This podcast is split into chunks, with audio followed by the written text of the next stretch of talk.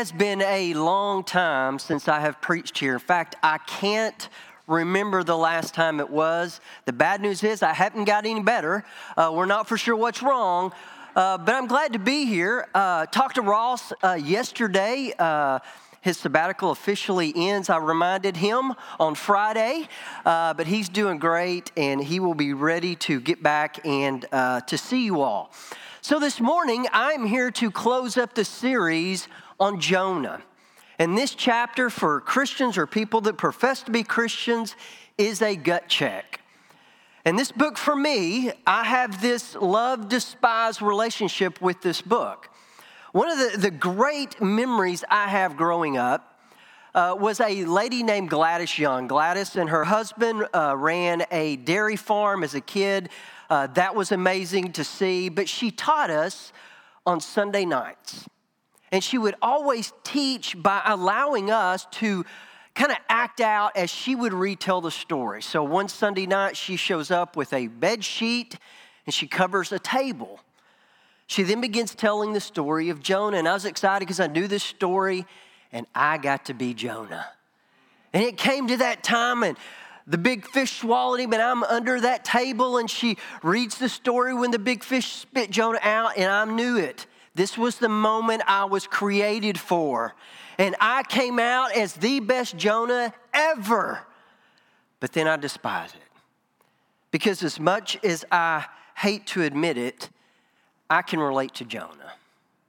I've ran from God. I've been disappointed in God. I have been angry with God.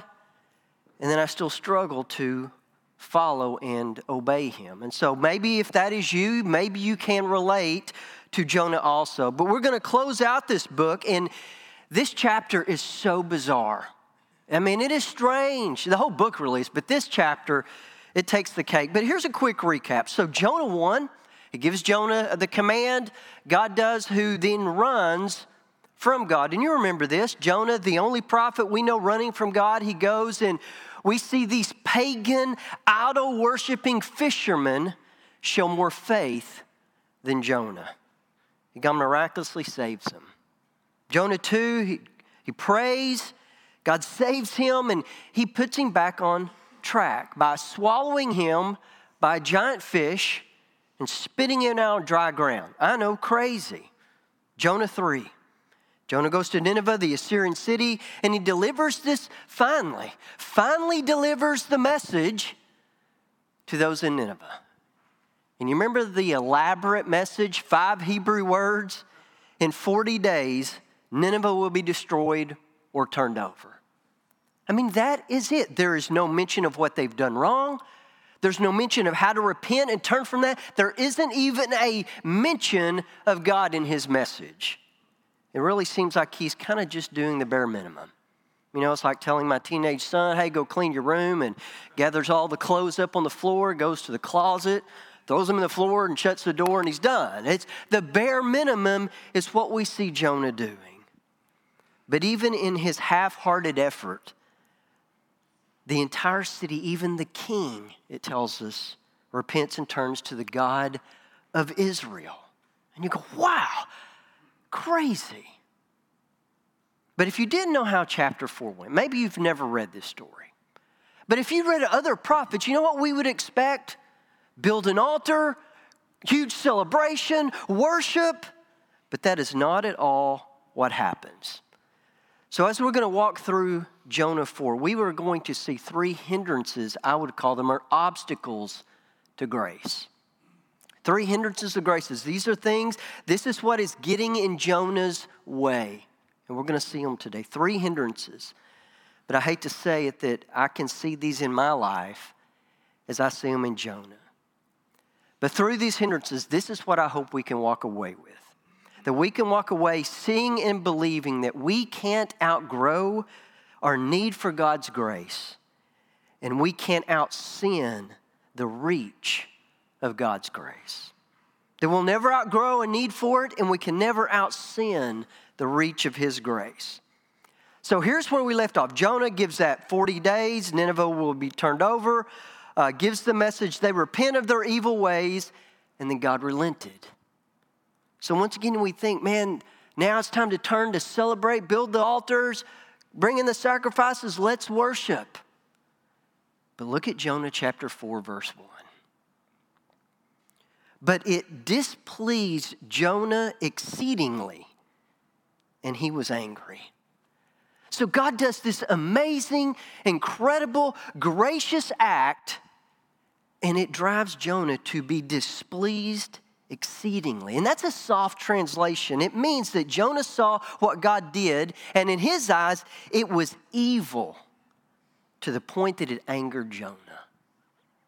So Jonah watched him do this wonderful, merciful, grace filled thing, and Jonah calls it evil in his own eyes.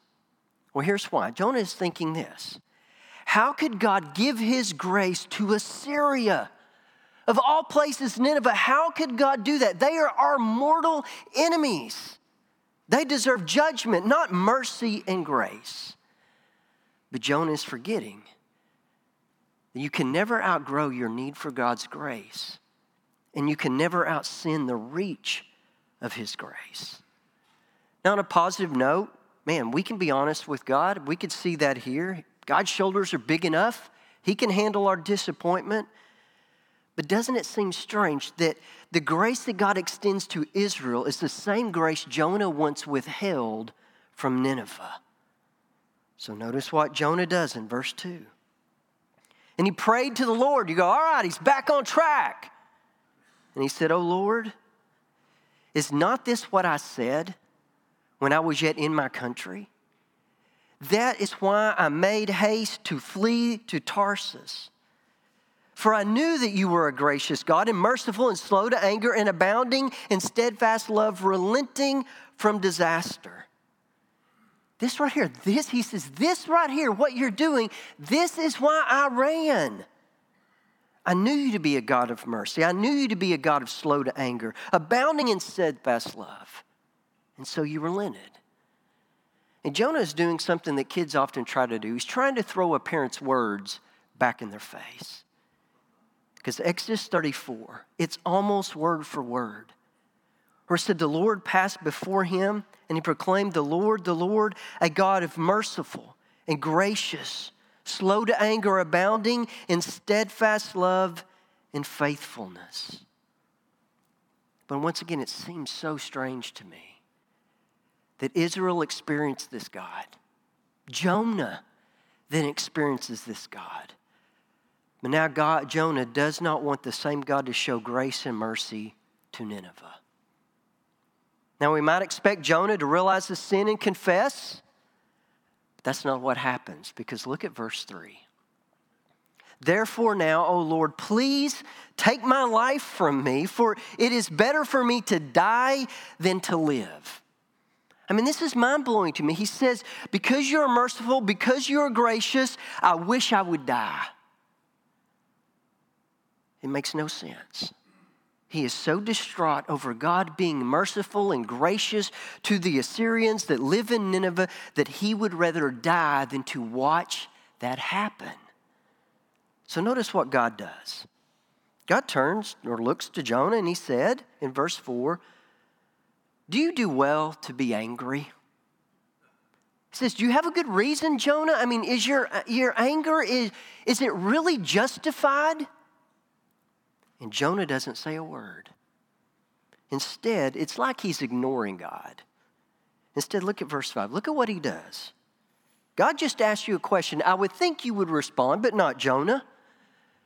He goes out to the city, and he sat to the east of the city, and he made a booth. He, he made a little lean to, a little structure for himself there. And he sat under it in the shade till he should see, he should see what would become of the city. So essentially, Jonah pouts.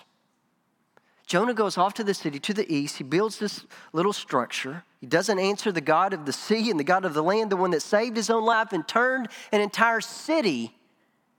Instead, he builds a little shelter and he just sits and watches. I believe he is sitting there hoping that God will relent from his relent. God relented then. Maybe He'll do it again, and these people will get exactly what they would deserve. He is hoping that God will pour his wrath out on Nineveh. But God doesn't. He does something else. I want to show you the effects of what happened. He's about to turn things upside down. If you were to fast forward about 50 years, you take this city of Nineveh, the Assyrians especially. In 2 Kings 14, Jeroboam II is ruling over Israel as their king, and he is an evil king, leading everyone astray. In 2 Kings chapter 17, Israel is exiled because of their sin and their idolatry. And Assyria conquers Israel. The 10 northern tribes becomes the lost tribes. So Jonah's greatest fear actually comes true. He says, God, I know you're merciful. I know you're gracious. You're gonna, they're gonna hear your message and they're gonna turn. They're gonna repent and you're gonna relent from pouring out your punishment on them. His greatest fear actually came true. But notice the twist. 2 Kings chapter 17, beginning in verse 16. Talking of Israel, it says, And they abandoned all the commandments of the Lord their God. And they made for themselves metal images of two calves.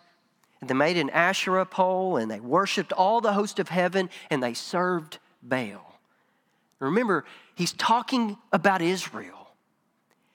And they burned their sons and their daughters as offerings and used divination and omens, and he sold themselves to be, do evil things in the sight of the Lord, provoking him to anger. So 50 years later, Israel, you see them worshiping Baal, you see them doing all kinds of things, sacrificing their own children. But notice what the king of Assyria does.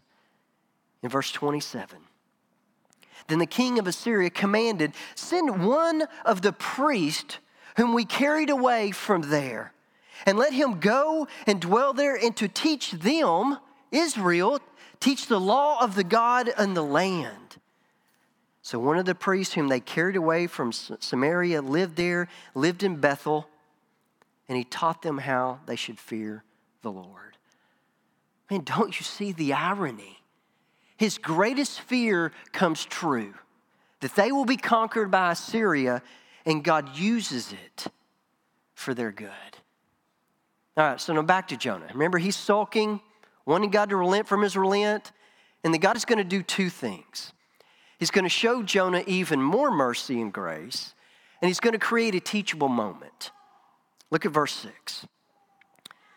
Now, the Lord, he appointed a plant of all things and he made it come up over Jonah, that it might be a shade over his head to save him from his discomfort. So Jonah was exceedingly glad because of the plant. So Jonah's out in the blistering heat, a lot like this summer probably, and God causes a plant to grow, comforts him with shade, it brings him relief. He's pouting, sitting in the hot sun, and God provides him comfort. Notice what happened. Jonah has now gone from exceedingly angry, and now he's exceedingly glad over some shade because God did something for him. But after the grace and mercy becomes the teachable moment in verse 7. And when dawn came up the next day, God appointed a worm that attacked the plant so that it withered. When the sun rose, God appointed a scorching east wind, and the sun beat down on the head of Jonah so that he was faint. And he asked that he might die. And he said, It was better for me to die than to live. So God sends a worm, eats the plant, the plant dies, causes a wind to come up to bring Jonah even more discomfort. This shows me this that God is more concerned about Jonah's heart than he is his own comfort. And I think that is so true for even us that God is more concerned for our hearts than he is our comfort. So now, let's see if Jonah gets it. In verse 9, he says, Then God said to Jonah, Do you do well to be angry for the plant? So, once again, he's asking Jonah, is your anger justified? And this time we actually get a response. And he said, Yes. I will do well. I do well to be angry, angry enough to die. And that is the last thing we ever hear from Jonah. So let me ask us what did Jonah do to deserve even the comforting of a, a shade tree? Maybe he followed God's commands. Well, not really, not at first. Did he deliver God's message? Well, he kind of picked the clothes up off the floor and threw them in the bottom of the closet. Did he intercede for Nineveh? Not one time do we see Jonah interceding for them. And so here's the point he forgot something. He forgot that we can't outgrow our need for God's grace, and we can't outsin the reach of His grace. And that's the last we hear of Jonah. And I believe it's for a couple of reasons. One, it's because God's going to get the last word. Because here's the last words in the book of Jonah. And the Lord said, You pity the plant for which you did not labor, nor did you make it grow, for which came into being in a night and perished in a night.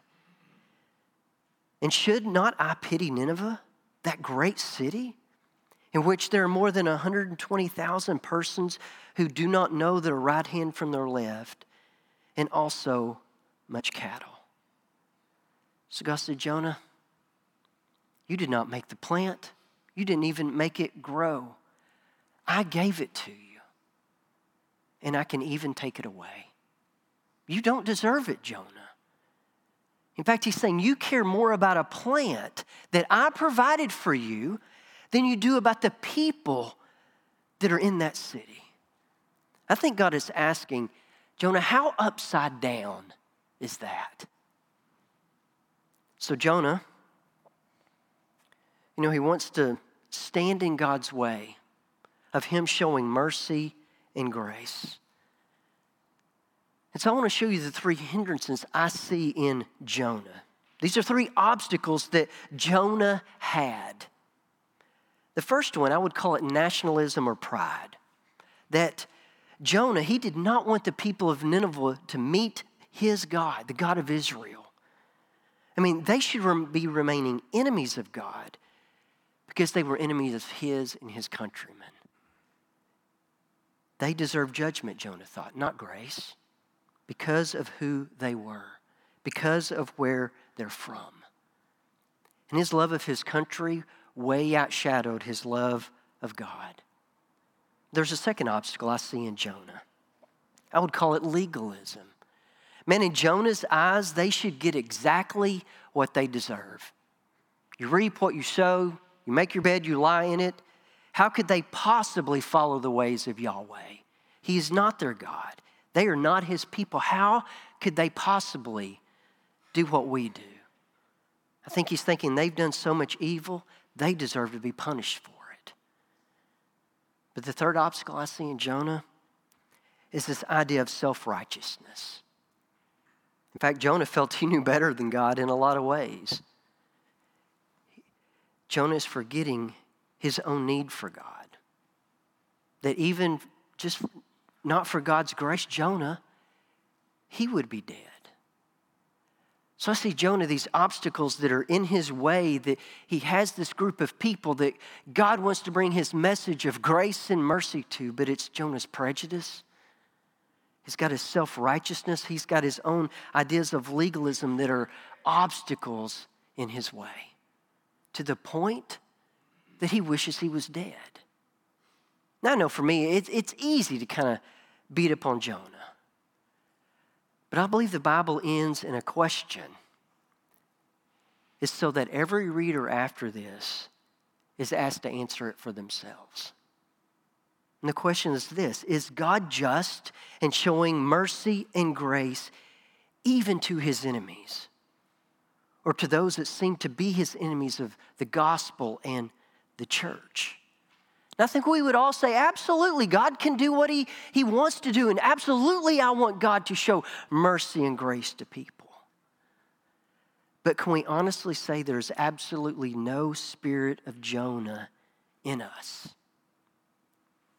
Man, is there anyone that could walk through these doors on any given Sunday looking for acceptance and looking for mercy? That we would roll our eyes, cross our arms, and wonder, what are they doing here? I mean, is there anyone that's living a lifestyle that we disagree with, and when things go bad, we shrug our shoulders and say, you know what, they're getting just what they deserve? Man, is there anyone, if God extended grace and mercy to, we'd wonder, why is God doing that? Doesn't He know all the damage that they have caused? Is there any feeling like, man, we've arrived? Man, we've gotten things together. We're working really hard at this thing. That we then look down on others who are blowing it.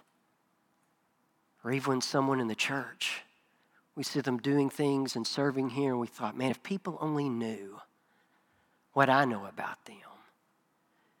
Can we honestly say there is no evidence of Jonah in our lives? Well, I know I can't. So I think the book ends in a question addressed to Jonah so that everyone that reads it after it is called to answer the questions for themselves. So when I look at Jonah and I'm honest, I have to say Jonah's obstacles of prejudice and legalism and self righteousness, they can be my obstacles too. And it is sad to me that we never hear from Jonah again. I mean, we have to leave wondering what happened to him. Did he, did he ever see how wrong he was? And I believe he did. Even though we don't hear anything else about him, he wrote this book. And he didn't leave out any of his failures. He wrote them down, and I believe so that we would learn from them. That I would learn this. I need to be aware of my own prejudices. And when God brings them to light, confess and repent. I need to be aware of my own forms of legalism. And when God brings that to light, to confess and repent. I need to be aware that I too can fall into this attitude of a self righteousness. And when God reveals that, to confess and to repent. I need to recognize that I need to remember that I'm in the need of the same grace. But I think there's one more obstacle.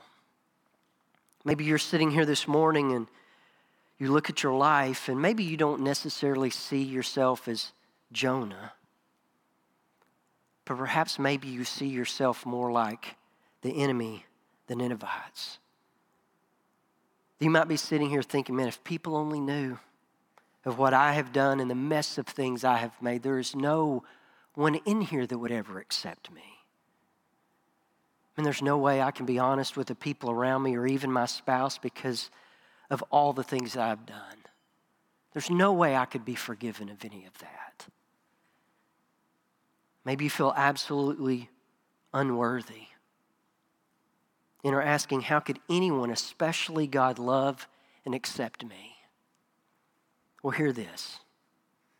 That's exactly how you should feel. Jonah forgot his need of grace.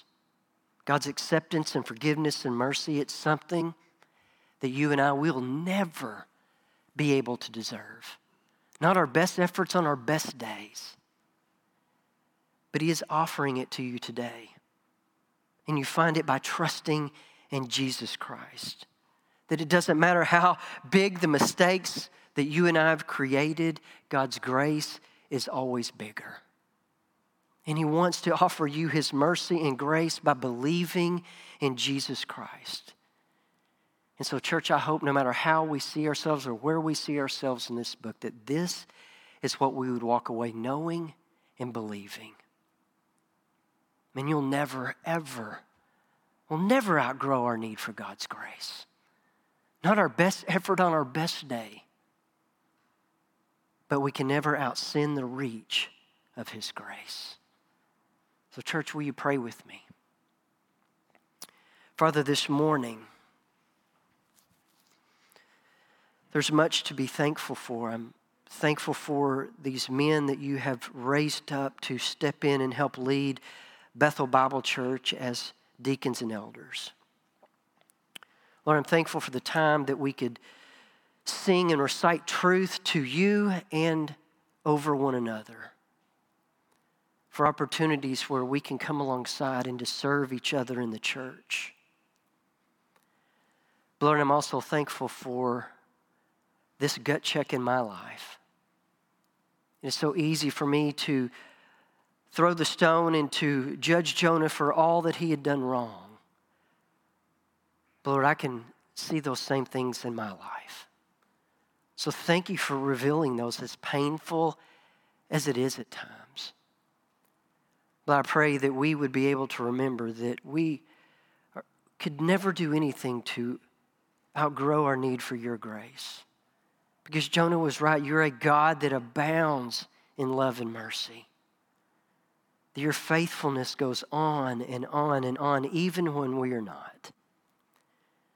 But would you also remind us that, Lord, your grace is bigger than all of our sin? That we can come before you open and honest. And so I pray that you would do that in us today. I ask all this in the name of Jesus Christ and by the power of your Spirit. Amen.